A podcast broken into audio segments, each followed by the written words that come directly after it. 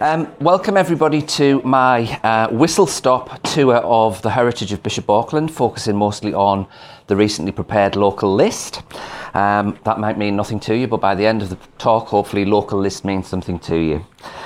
Um, I'm really pleased to be here. Um, I think, as Bob will attest, the Heritage Festival, we weren't quite sure what form it was going to take going forward. Um, but it seems to be, even with a bit of rain, everybody's turned out. The town's looking really busy. So I'm really pleased to be here. I mean, I've been involved in regeneration now in Bishop Auckland for quite a period of time and the heritage side of things. So it's great that everybody's here. A bit about who I am. Um, my name's Bryan Harris. I'm the Senior Conservation Officer with Durham County Council. That sounds very grand. It's, it's easy to be senior when there's only five of you. Um, but we are very lucky. We do still have a team in County Durham. A lot of local authorities don't have a conservation team, they have one conservation officer trying to firefight all their heritage issues. So I've been with the authority now 20 years, so I'm the other end of the career now. Um, but still enjoying every bit of it, as I hope you'll see from the talk. So the format this morning um, is Bishop Auckland context. You people know that probably as well, if not much better than me. But what I'm going to hope to do is kind of set Bishop Auckland in a, a local and national context, say about, about what we think makes it special from a statutory point of view, and then move on to the local list stuff, which is what really makes it special to the people that live here, the people that visit, the hidden stuff that people might not have known was here, and the things that we found out over the period of the research that's gone on quite recently in the town. I'll then move on to the background to the project, which is the local list project, as I said. And then everybody in this room is really lucky you're going to get a sneak peek of what's actually on the list, um, which isn't published until it's been to our cabinet in November. So nothing startling, but it's quite interesting for you to see how that's going to look. So, just for anybody who isn't local, um, everybody thinks of Durham City as the centre of County Durham. It really isn't. It's the administrative centre, but Bishop Auckland is, by history, the largest town, the biggest service service centre, and it's also, if you take into account the Dales, it's also right in the geographically in the centre of the county itself. So a really important location, has always been an important location, hence the several thousand years of history. The Romans thought it was in a really good location as well. So this is nothing new. Um, Bishop Auckland's always been important, always been a really key location. So, what is heritage? Well, I could write a thesis or a dissertation on that. So I'm not going to go deeply into that, but I think the answer is heritage means something different to everybody. There is a national definition of heritage, which we'll have a quick look at in a minute. But what is heritage? Would anybody think of that as heritage? Well, if I tell you that that building has exactly, um, if anybody, it's sort of a postmodernist Art Deco type approach. If anybody knows that building, it's a speculative office building in the City of London. It actually dates from 1997 and it has exactly the same heritage status as the building that we're sat in. So, how do you define heritage if this and that are considered to be exactly the same? They're both grade 2 star listed buildings, and I'll explain a bit more about that in a little while. Heritage, it absolutely is. Um, it's the remains of a, a Roman road somewhere in the Pennines in Yorkshire. Um, so again, you know, people have probably tramped over that for years and not really thought too much about it. But when you actually dig into it, it's a scheduled monument. Or don't dig into it because it is a scheduled monument. Please don't. Again, heritage, very rare now. Um, the old AA call boxes. I don't think I've ever seen one in reality, but there'll be a lot of people that do remember these when they were far more common. And this is the one that I like very much. Heritage. Well, yes, they are they're on the lo- local list. These are actually in Killingworth, and these were added to a local list quite some time ago. So these matter to the people that lived there, and they thought this was their heritage of the future. So I think those four slides just demonstrate that heritage can be anything, and it's what matters to people. So, the national context. I'll flick through this reasonably quickly. Um, but as I say, what is heritage um, and why does it matter? Well, heritage assets are a range, or, or they can range from sites and buildings of local historic value to those of the highest significance, such as World Heritage Sites, um, which are intentionally recognised as being of outstanding universal value, so important internationally. Um, these assets are an irreplaceable resource and should be conserved in a manner appropriate to their significance. So, however important they are, they should be conserved to reflect that. And so that they can be enjoyed for their contribution to the quality of life and exist of existing and future generations. Now, from when I started my career, that's actually quite a change because conservation was really just about we should preserve all things just for the, the sake of it. Now it's about what do they bring to people's lives, how do they enhance people's experience, and what is their purpose for being there.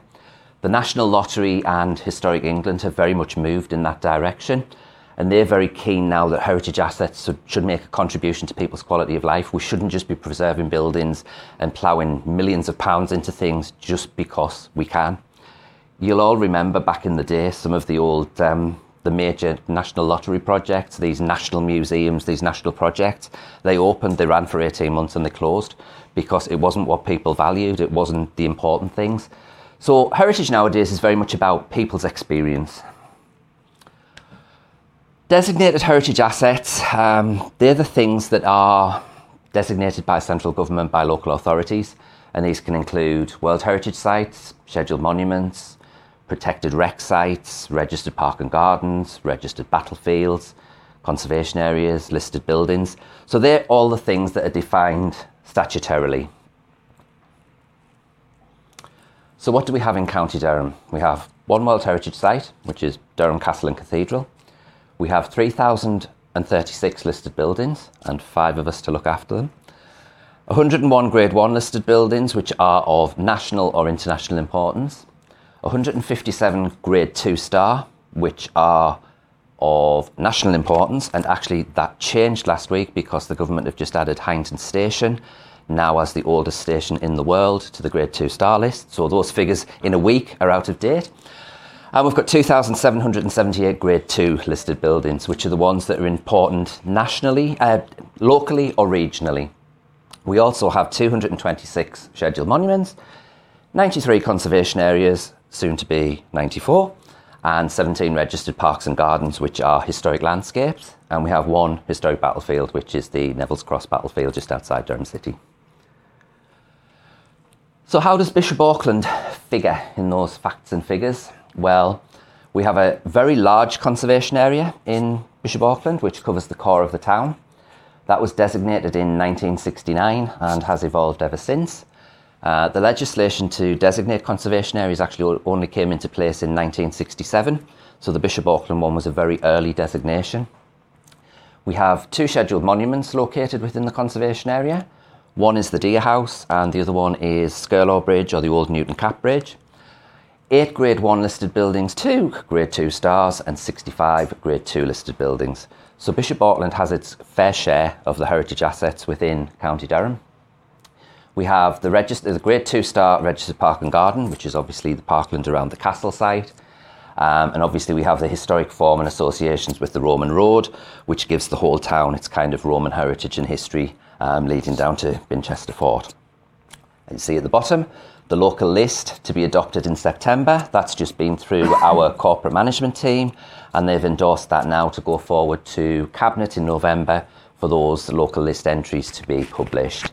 And we've also just commissioned the review of the Conservation Area Character Appraisal, which is a document that guides development in the town um, and helps with um, our planning side of things to make sure that the heritage features appropriately in any decisions that are made. So there's a new Conservation Area Character Appraisal and Management Plan about to be produced, and that'll be going out to public consultation at various points over the next few months. So keep an eye out for the opportunities to feed into that. That's just a map really to um, show what we have. We have the large red line is the conservation area, which as you can see is quite a large conservation area. We've got the scheduled monuments on there, the listed buildings, the parks and gardens, tree preservation orders, village greens, and areas of landscape, high landscape value. So Bishop Auckland has a bit of everything going on. And I think on a day to day basis, you can miss a lot of that. We all drive in, we park, we run around Newgate Street, Newgate Centre, whatever else, and you go again and you forget what we're actually walking amongst and what we've got going on. And I think this is the message that we really need to be selling to people. It's more than the sum of just its buildings, it, its new tower, its new galleries and things. We have everything in Bishop Auckland, and if we can link all that together, that's really what a lot of the work that's been done recently should be about. So, as I said, World Heritage Sites, um, Durham Cathedral and Castle, I think known to just about everybody. We do only have one. Um, they're very difficult to manage because they're managed by an organisation called UNESCO. Um, and as you can understand from that, that's an international organisation which tries to apply similar standards to a very diverse range of sites across um, every country in the world. Um, and World Heritage sites are quite difficult. We've just, or are just about to commission a setting study so that we can actually understand the impact that the World Heritage Site has on development opportunities in Durham City itself We've been under a lot of pressure, as I'm sure everybody's aware, to make sure that everything that happens in the city doesn't detract from the World Heritage Site. So we're trying to put all of those pieces in place at the moment to make sure that as we move forward, you may have heard about Liverpool coming off the UNESCO list because of the developments that happened on the riverside. We need to be careful that Durham doesn't end up in the same situation. It's a balance between protecting the heritage and allowing a city to evolve as they always have done. And it's very similar in Bishop Auckland as well. Scheduled monuments can be anything. Um, that's Harperley Prisoner of War Camp or Ministry of um, Ministry of Works Camp. Um, again, scheduled monuments, most intact um, works camp left in the country. One of very few that has all the standing remains still there. We have the German and the British sides, or as it was, Italian and British, to be fair. Um, so we've done a lot of work over the last few years with the owner of that. It is on the risk register, so we know it's at risk.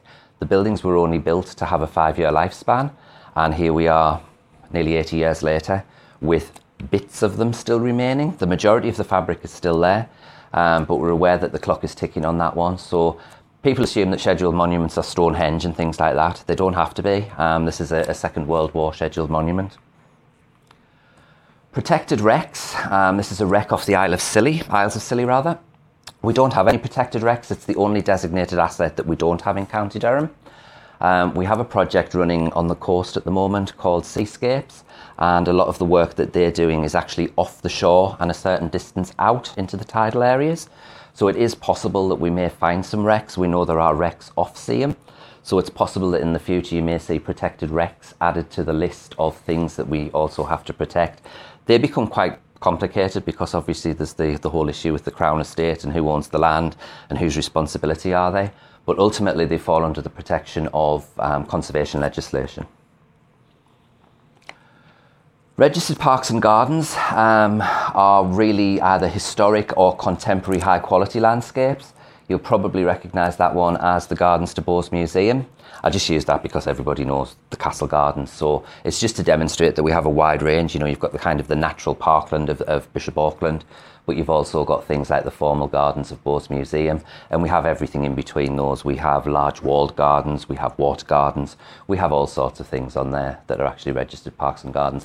We actually also have cemeteries, um, the crematorium um, also has registered park and garden status. So again, very diverse and can mean many different things. Registered battlefield, well, considering what went on at Neville's Cross, nobody would know there was ever much going on. Having said that, it was 14th century, so it's had plenty of time for um, things to be uh, hidden now. They do keep coming back. The registered battlefield um, featured very heavily in the recent consideration of the County Durham plan when there were proposals for a, re- a relief road to the west of the city. Um, it did impinge on the battlefield, and the inspector who looked at that gave great weight to the importance of the battlefield, and it'll come as no surprise that that proposal was eventually dropped from the County Durham plan. So you can see how heritage, as long as we know about it, can influence the outcome of these planning planning things. So conservation areas, as I say, we've got 93, soon to be 94. Um, it is a high number, but Durham's a very large county. It's one of the largest counties or largest administrative areas in the country.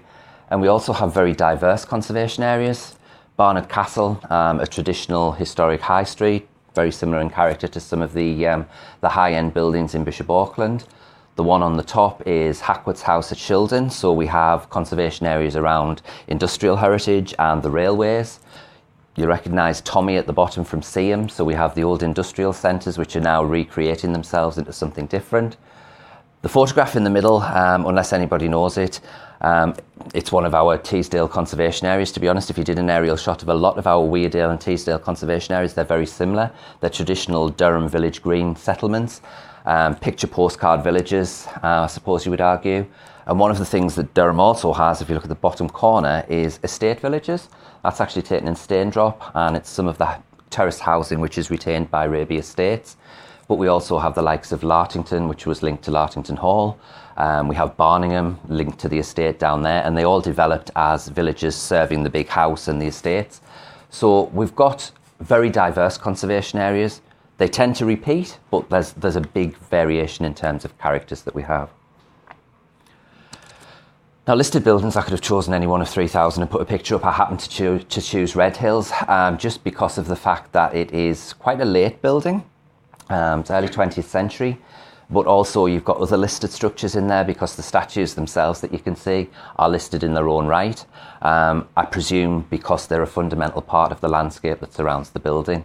So it's about how all those elements work together, what they contribute to the history of the site and the understanding. Um, so again, listed buildings, very diverse, um, obviously soon to be or currently subject to um, significant restoration and engagement with local communities to try and repurpose that after the demise of the coal mining industry in the county. So that's a bit of a run through what we have in County Durham and how that relates to Bishop. Bishop Auckland itself, um, for anybody who's been around for the last five years, um, will know that Bishop Auckland was awarded what was called Heritage Action Zone status. The clue's in the title. Um, it was an action zone to try and stimulate the use of heritage to bring about regeneration. Now, this was always meant to be complementary to the big schemes that were going on. This was to run alongside the castle and various other things. So, this was to complement and make sure that the town, as much as was possible, benefited from everything that the Auckland project were doing on the major projects. So, the purpose of that, um, as it says, was for historic places that have the potential to become focal points for sustainable economic development and community development. I think this morning is a good example of what this is because the heritage is what has brought a lot of people into town today. So this is about harnessing that and using that to get people in.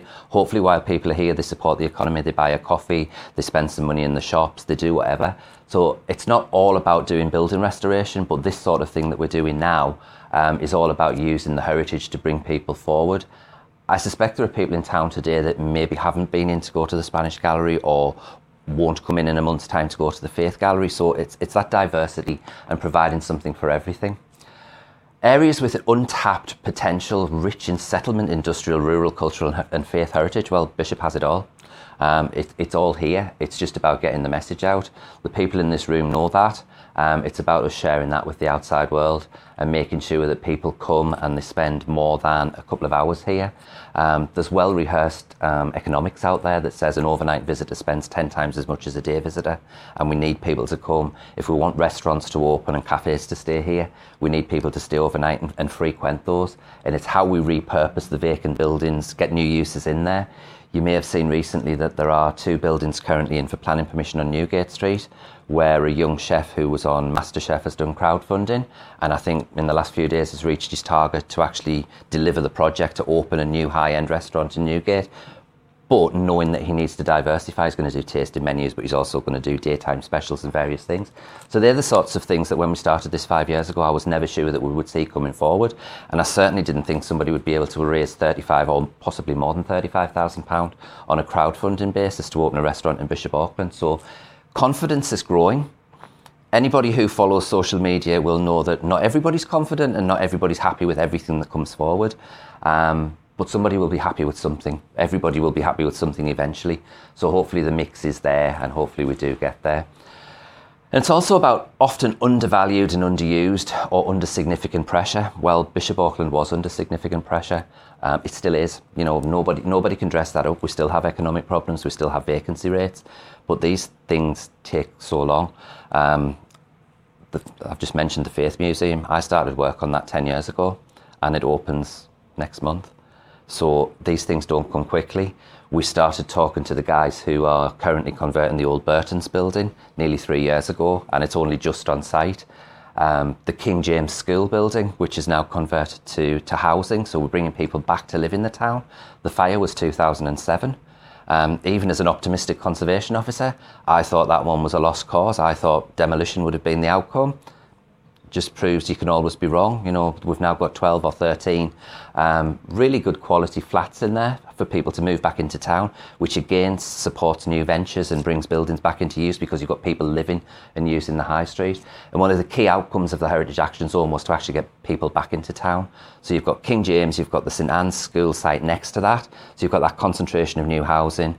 Um, so hopefully that continues. Again, as I say, um, confidence is building in the housing market. So, what were the aims and objectives? To make more productive use of heritage assets to support sustainable growth. Well, we've just talked about that. Deliver flexible responses to local circumstances. Well, we've learned to be flexible in Bishop Auckland. Um, as a planning authority, when somebody comes in and says, we want to open a French themed or a, a theme park in Bishop Auckland based on a French model, you look at people and you go, okay, we'll see you later. And you, you, you think these things can't happen or won't happen. So, we've learned to understand that nothing's not, nothing's impossible in Bishop Auckland. Um, and it's not just the Auckland project that are bringing forward things. It's like I say, you know, it's it's new businesses taking the leap of faith. It's gift shops. It's little cafes. It's a guy opening a restaurant. It's a whole change. Everybody keeps saying we need shops. We do, but the shops are going to be different. The high street has changed. It's a national trend, um, and we've got to be fleet of foot, and we've got to support these people coming in. And one of the things that we've done with the delivering flexible responses is to offer grant assistance to people to refurbish buildings, not only externally but internally, to allow their build, uh, their businesses to start and to flourish. Um, so it's really slow. It is laborious. It is glacial pace, and people some weeks will not notice anything's happened. But we are seeing changes, and I think anybody who's been around long enough will see that it's not just the big projects now, the little things are coming along behind. And then, of course, you get a kick like something, you know, Wilko's goes bust nationally, and Bishop Auckland loses a big player in the market in the town. So you can never guess what's going to happen next, um, some good, some bad. Um, you'll have heard that Stack are investing in the vacant Mothercare site. Yeah. What's happening with the Beales building? The Beales building is one of our residual projects that we're looking to. We hoped to support it before the end of the Heritage Action Zone, which is the end of March just gone. Um, because of the size of the building and the costs, it's never stacked up in the economy as it was because interest rates were continuing to go up, inflation was out of control. Again, you know, a little bit of good news this week, not to get political, but I understand that the interest rate hasn't gone up and hopefully we've got to the end of that and inflation is coming down. There is interest in the site. It does have planning permission for hotel and residential use. So all we're waiting for now is the developer to come forward with the model. Is that a listed building? It is. We had two listed building and there is some work to be done in the very near future with the owner about the condition that it's being allowed to get into. Um, we need to make sure that while these buildings are standing, they're not deteriorating and adding to the cost of doing the project at the end of the day, otherwise, they become even less viable than they were eventually. The likelihood is in the northeast, in any town centre location, that will not stack up commercially without some support. Now, that could be charitable, it could be local authority, it could be housing association, it could be anything. Um, it could be central government housing support but they're big buildings, they're expensive to convert, and unfortunately in Bishop Auckland, the return on that investment is not as high as it can be elsewhere. Central Newcastle, great. Bishop Auckland and County Durham, not so good. Can I just say, was, was King James uh, flat now, is that still listed? No. When it was completed, we had to apply to Historic England to review the list description because obviously it wasn't what it used to be. So the list description of the building as it was, and when they reviewed that, they delisted the building, so it's no longer listed. But thankfully, the facade as it was is knitted into the building, so we still have control over that because it's flat. They need planning permission to do anything to it. So any changes to the front elevation would still need consent. Are there empty buildings on the high street? Are they locally owned or not necessarily? Not necessarily. Unfortunately, that's one of the major issues that we've had in the past. What's happened during the, the major recession and the downturn in the economy is that they've come to market and they've been bought in London auctions by people who see a very large three story building for £70,000 and they think, great, we'll buy that. And then they really don't realise what they've bought and the fact that actually, if they spend 200,000 on it, it's still probably worth 90,000. So it's a misunderstanding of the market. And what we are seeing is some of those coming back to local owners. And we're seeing investors who are buying multiple buildings now, but with an end use in mind. So we're not getting this speculative purchase. um, where people are um, buying things, mothballing them, and they're long term voids basically. Um, around the Kingsway car park site, as it's going to be. You may know there's a, the planning application for that vacant plot on Kingsway at the moment. That's where the new restaurant's going to be. Um, number 47, which is Burton's building, is coming forward as overnight accommodation, residential and commercial on the ground floor. We're expecting the old um, Masonic Hall to come forward pretty soon. The Lightfoot Institute on the other side of the road is converted to apartments already. So we're starting to see confidence in that central area as well. So it's moving away from the marketplace and taking new development up onto the high street. As part of that, there'll be a new square up there. So when we have events like this, you'll be able to move some of the events actually out of the marketplace and take footfall to shops further up the street. So it's about bleeding that out and linking up to the station eventually. Um, there's a whole plan there somewhere. Um, yeah. With the increase in residential uh, occupation in the, city, in the town centre, what's going to happen with parking for residents? I honestly don't know the answer to that. Um, I mean, new development in town centres has less onerous requirements for parking because we try and encourage people to use the public t- transport provision in town centres. There's a whole debate going on with my planning colleagues at the moment about planning standards or parking standards in the planning process, what's necessary, what isn't. Um, you'll know when Kynren opened, there was a lot of um, work done around parking permits to make sure that their parking didn't come out into the into the main street. And I think as the economy changes in Bishop Auckland, we'll need to keep looking at things like that. One of the things that we've had to look at while we've been doing temporary works or when we do footpath and road improvements is how we still maintain um, accessible parking in the town centre, keep numbers up. So it's, it's all part of the things that we'll have to keep looking at because what we were doing 10 years ago might not be what works now because everything's changing differently. On days like today, places are busy. I noticed North Bondgate car park is, is quite busy today. Um, on street parking's almost full. I noticed coming in from Durham Road. Yes, Bob? You mentioned the Burton's building and you mentioned uh, the Masonic building. In between is the Mechanics Institute. Mhm. Any news of- of that? I mean, the only news we have is that the same people who are looking to pull together everything else are working through. For anybody that doesn't know, um, actually, it's in one of the slides later on, but the Mechanics Institute next to the old post office. Um, it's a very difficult building because it's not one that we can just swoop in and buy. There's a really complicated legal history behind it with trustees, and unfortunately, the last trustee has died. Um, and it doesn't actually belong to anybody. So there's a whole legal process with the land registry, and anybody who's been involved in the land registry will know they move even slower than local authorities can. Um, so there is a process to work through that to bring that building back. And there is some initial work done on how the Mechanics Institute could be repurposed. And I do believe, Bob, it is moving. And um, we're hopeful that we'll see a planning application for that in the not too distant future. Can I just ask one question? I, I'm a big believer in accommodation in Bishop Auckland itself, in this marketplace area. People always ask about Postchaise and the Queen. Mm-hmm. Which one's listed and which one isn't? The Postchaise is Grade 2 listed. The Queen's is identified in the current conservation area character appraisal as an important local building. Right. One, one would be nice in, in Bishop Auckland is to have a list of all the listed buildings in the town, Yeah. Yeah. Um, the current conservation area character appraisal is on the County Durham website, and in the back of that, there is an appendix that lists all the listed buildings. Um, I would say that it's 2014 and we've just commissioned the new one, so it'll still have things in like King James School, which now no longer is. Um, but obviously, that'll be updated, and by kind of late spring next year, the new document will be online. But I think as part of the local list project, we will be making more and we'll be doing some press coverage about the, the locally listed stuff, which will probably stimulate a debate about the, um, the statutorily listed stuff as well. Which brings me to creating a lasting legacy at the bottom, which moves us on to Bishop Auckland local list, you'll be pleased to know. Um, the lasting legacy, um, we were very keen, um, and I keep referring to Bob. I assume everybody knows Dr. Bob McManus, who was very kind to chair our historic uh, or our advisory panel for the Heritage Action Zone. Um, we were very keen that when that came to an end, that there had to be a legacy. We couldn't just get to the 31st of March and go, that was lovely, we all walk away now. So that's morphed into a conservation area advisory panel, um, which I think, Bob, I'm fair to say is um, the aim of that is to, to see what happens next and to ensure that the, the stronger towns and the future high streets money that's going to be invested over the next couple of years in the town doesn't adversely affect the heritage and actually complements everything that's being done. It's very easy when you get large pieces of, of government money um, for those to overtake everything else and, and forget the smaller things. Uh, that hasn't happened up to now in Bishop Auckland, thankfully. Um, and as I say, that Conservation Area Advisory Panel, which is chaired independently, um, is, is in place to, to oversee that. So that's one of the lasting legacies.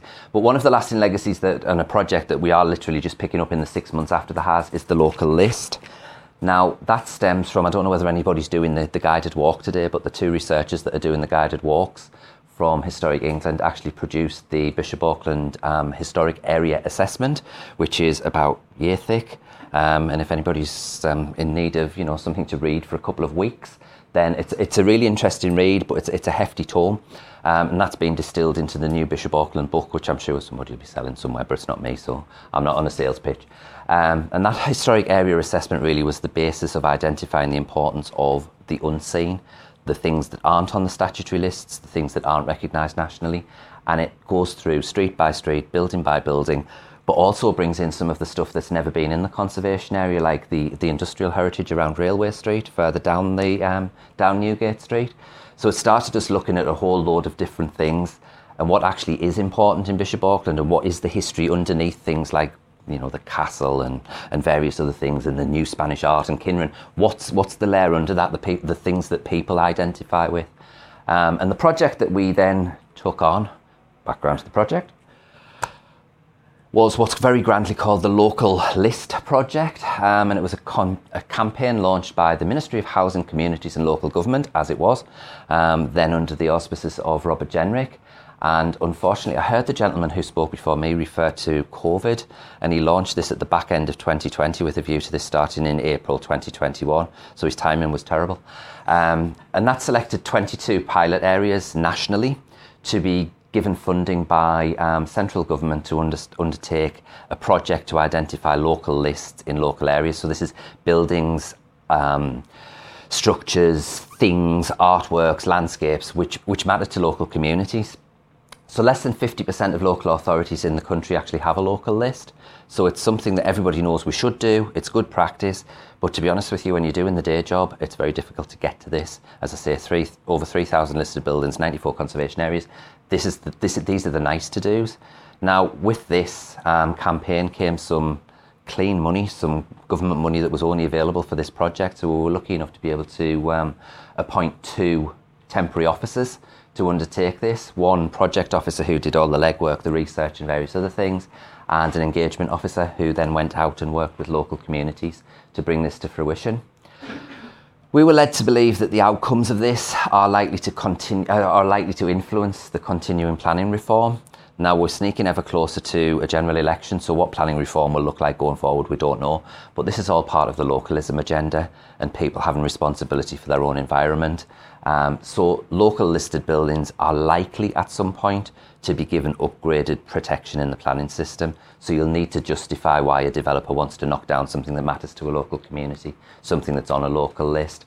They wouldn't spend a million and a half on this project just to produce lists. It's, it's for a reason. Governments don't do that. It'll, it'll turn up somewhere in legislation in, in years to come. So it's also linked to the delivery of high street heritage action zones. Now, High Street Heritage Action Zones were the ones that came after Bishop Auckland when the government realised that the retail economy really had flatlined and all of their money and Historic England's money and everybody else's money, you know, future high streets, stronger towns, all needed to be pumped into high streets. So they very much linked this local listing project to that period of heritage action zones. We were just a little bit ahead of the curve. Um, and it's linked to what's called a local to statutory project. So somebody asked about whether King James is still listed. One of the things that can come out of the local listing project is that Historic England will review our nominations locally as to whether they warrant national protection. So if we identify, we've come across all sorts of things, not necessarily in Bishop Auckland, but in other settlements, and you look at them and you go, well, that's listed and that isn't. And you think, why not? You know, that's greater value. Um, so there's there's an opportunity through this program to to upgrade the nationally listed things. Vinovium House certainly isn't. Um, however, it is, or it, Vinovium House is a strange one because it wasn't built with planning permission. It was built under Crown exemption because of the original occupier of the building. So I like to think that planning aren't responsible for Vinovium House because it, it was never granted planning permission. It's a bit like building a prison um, or something like that. It's done under Crown, Crown exemption or Crown immunity. Um, so it's not listed. So in theory, it doesn't have statutory protection under the planning system.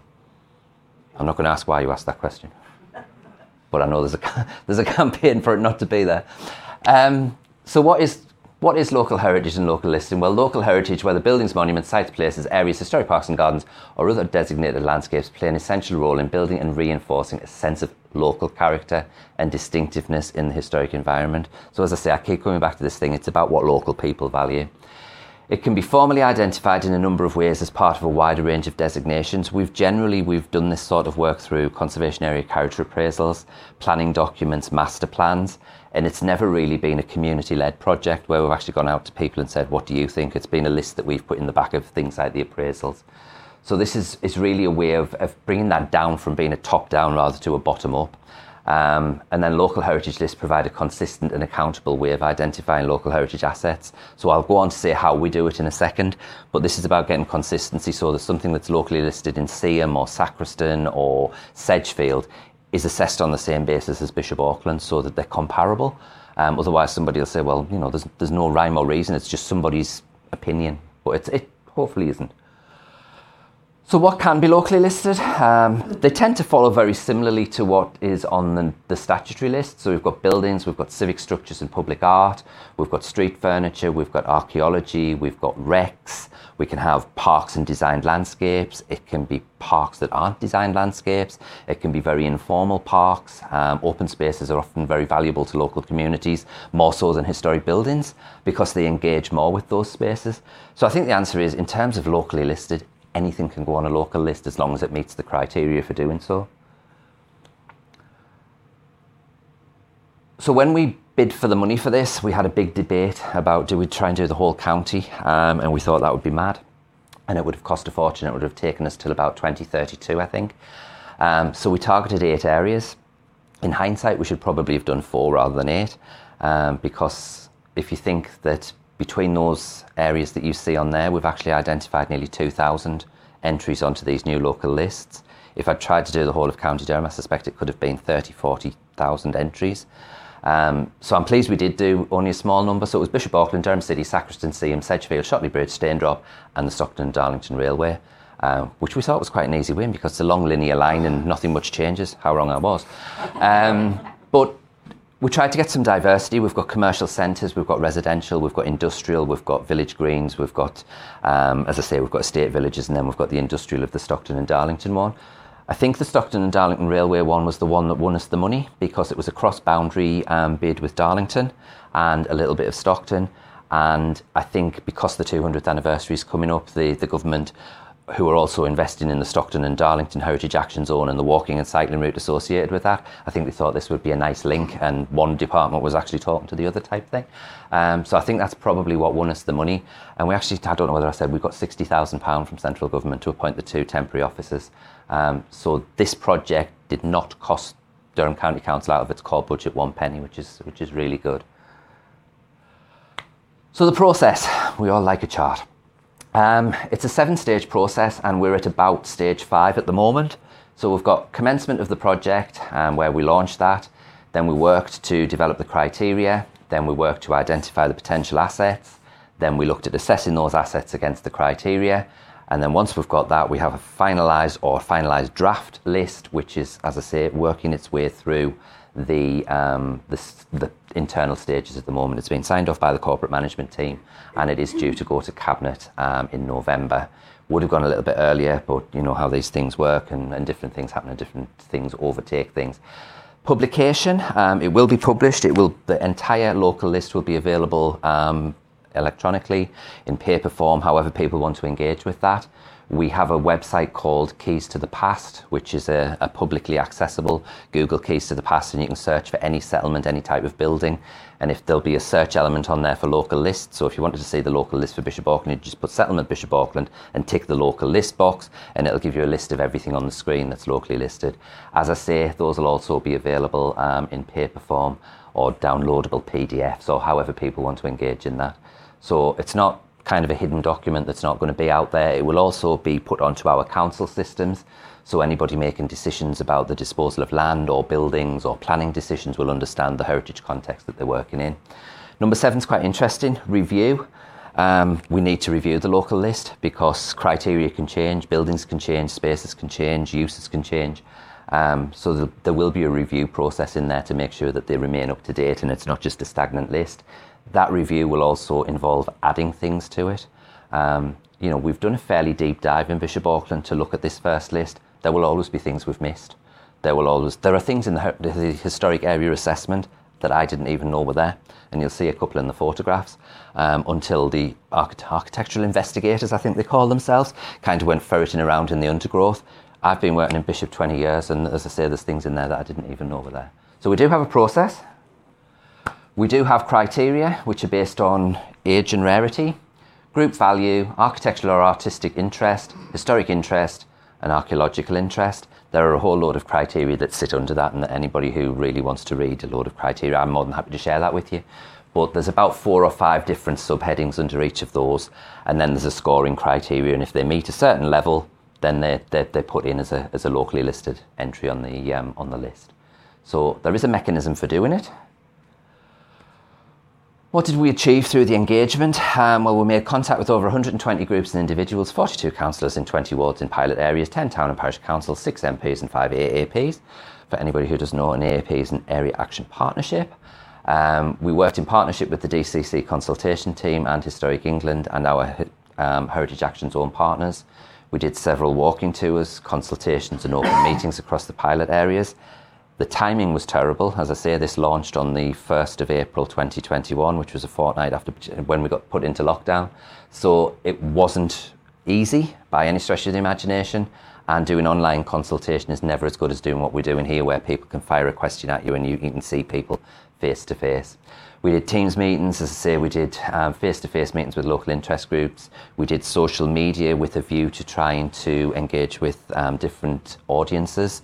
Um, it's still very difficult to do heritage projects, and please don't take this the wrong way, but if you look at the demographic in this room today, getting other people involved in heritage projects is still quite hard. Social media is helping with that, but when we did the analysis of the feedback, it's still predominantly how can I say this politely? It's it's the older generation. It's it's it's the white gener. It's the white um, demographic. Um, it, it's very difficult to engage, and the, and the, National Trust have exactly the same issues. Um, but you know, we we demonstrated to um, central government that we tried that. We tried different alternatives.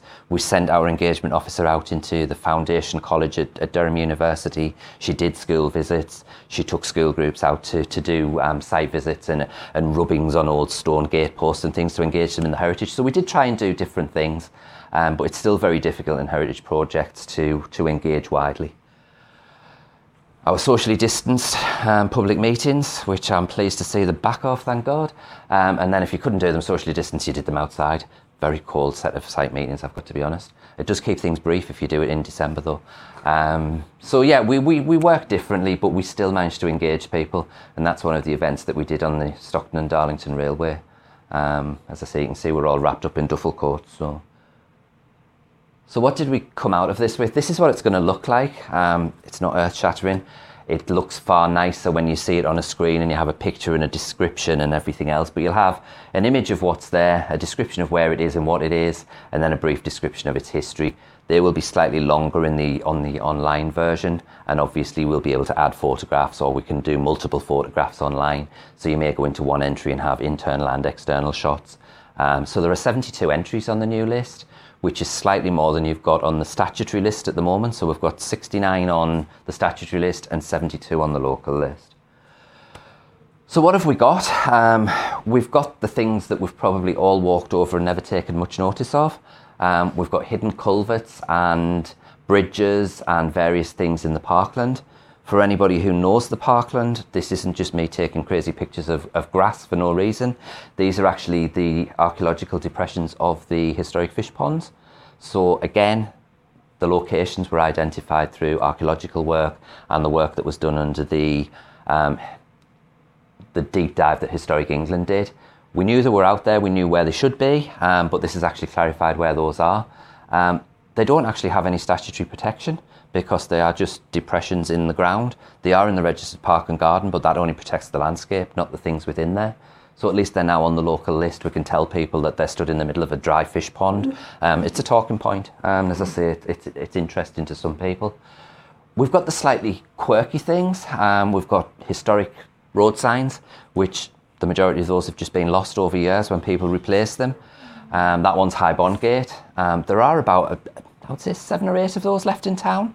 Um, one of the next projects is to see how we can refurbish them so that people can actually see them. Um, There's actually one in a sportsman, and it's inside the building, and it should be outside the building. Sorry? See, there's one from your list. I mean, that's what I'm saying. You know, you, you've literally you've just proven the point that the list now I could have added another one on because it should be back on the building outside. Um, so it's going to be an ever-evolving list. We've got new things coming through which reference the history of the town. You know, we've got the street art that's starting to take place.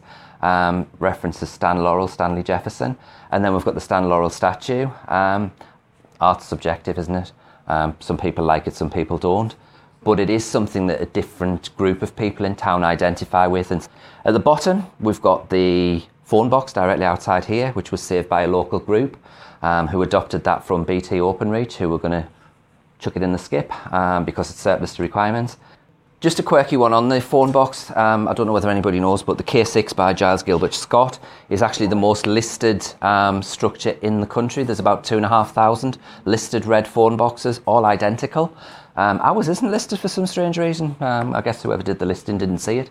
Um, but again, as I say, the middle picture, historic cartway surface into a building at the back of Newgate Street. The one at the top um, is a nice local little park, but for anybody who knows it, um, I'm never sure about saying this, but it's actually correct. Exactly. It's a difficult one to deliver in a presentation, that because you don't know who you're going to offend. But the background to that is that there's similar parks named the same way across the country because the nursemaids used to meet there and feed the children. So it has a social history as well as, as being a pleasant green space in town, and we certainly wouldn't want to see it. So it, again, gone on the local list. It amuses me anyway. I'll send that to our elected members and they can read the name. It'll keep them amused. Then again, you know, we've got various things. The lattice bridge um, in the cemetery over the Gaunless. We've got one of the industrial buildings, which we worked out by the, the research report was actually a drill hall. Um, the one at the bottom, most recently an electrical um, wholesalers, built. Well, exactly, but well, which which one?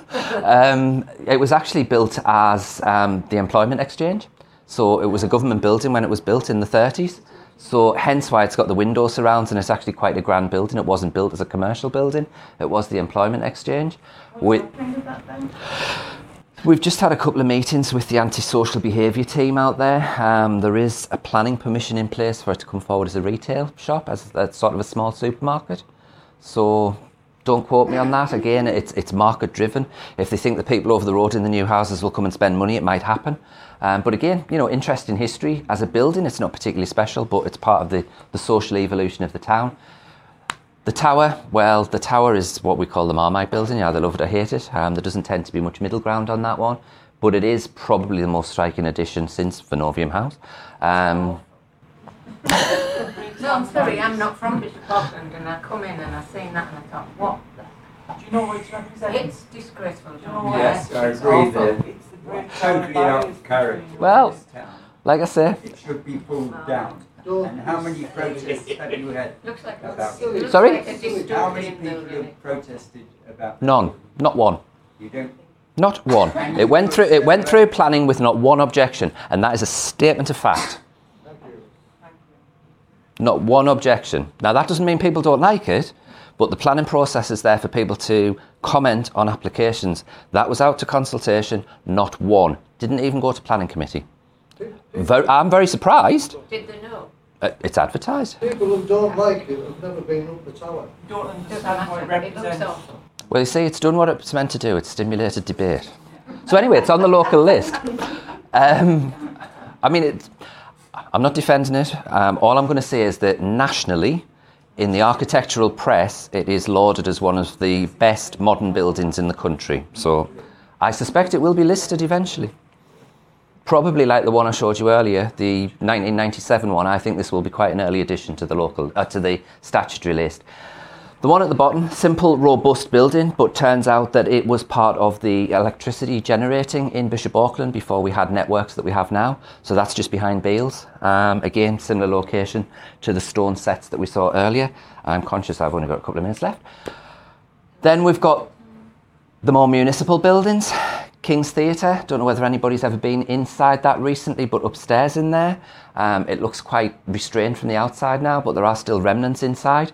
You can see the social history of that, where you used to have the cafe and the restaurant, where you had the hat store, if you know you'd leave your hat as you, as you got your ticket type thing. So th- there's bits and pieces left in that building, but it reflects the, the vitality of, of Bishop Auckland when you had numerous theatres, etc. Um, again, Masonic Hall, originally the Temperance Hall. The one at the bottom, um, I know Councillor Zair was, was floating around earlier, but you've got the cafe and the restaurant now, but there's a real history to that building as the old assembly rooms. Um, it's had worship held in there, it's had courts in there. Um, ask Councillor Zair to tell you about the link to Paganini. I haven't got an hour to tell you about that, but there is, there's a musical link to that now, which is an international link. And then we've got the Mechanics Institute, which we did ask Historic England to consider as a listed building, um, but they decided it didn't meet the national criteria. I actually really like that building. I think it's quite a grand building for Bishop Auckland. And then we've got what was the old post office, now Wilson's Vets. So it's recognising the, the quality that Bishop Auckland was. And then we've got the ordinary buildings, we've got the beautiful red brick buildings, whereas if you look up at the bottom of Newgate Street, you've got lovely terracotta work on the upper floors, and it just belies the quality of the town. The one on the bottom is the old station master's house near the railway. I didn't know it was the station master's house. I must be stupid because it's in the glass above the door. Um, the Bondgate Gallery one, really low building, turns out could be 17th century, so we've got some really early things in Bondgate. And then we've got Albert Hill down at the bottom, which is probably one of the best intact terraces left in County Durham with its beautiful timber bays and everything else. So there's a lot going on in Bishop. Are there any really urgent questions? I'm more than happy to take questions outside as they change over for the next speaker if anybody has anything they desperately wanted to ask me. I just want to thank you very much. Yes. That really nice. Good, thank you. And the sun's come out now as well.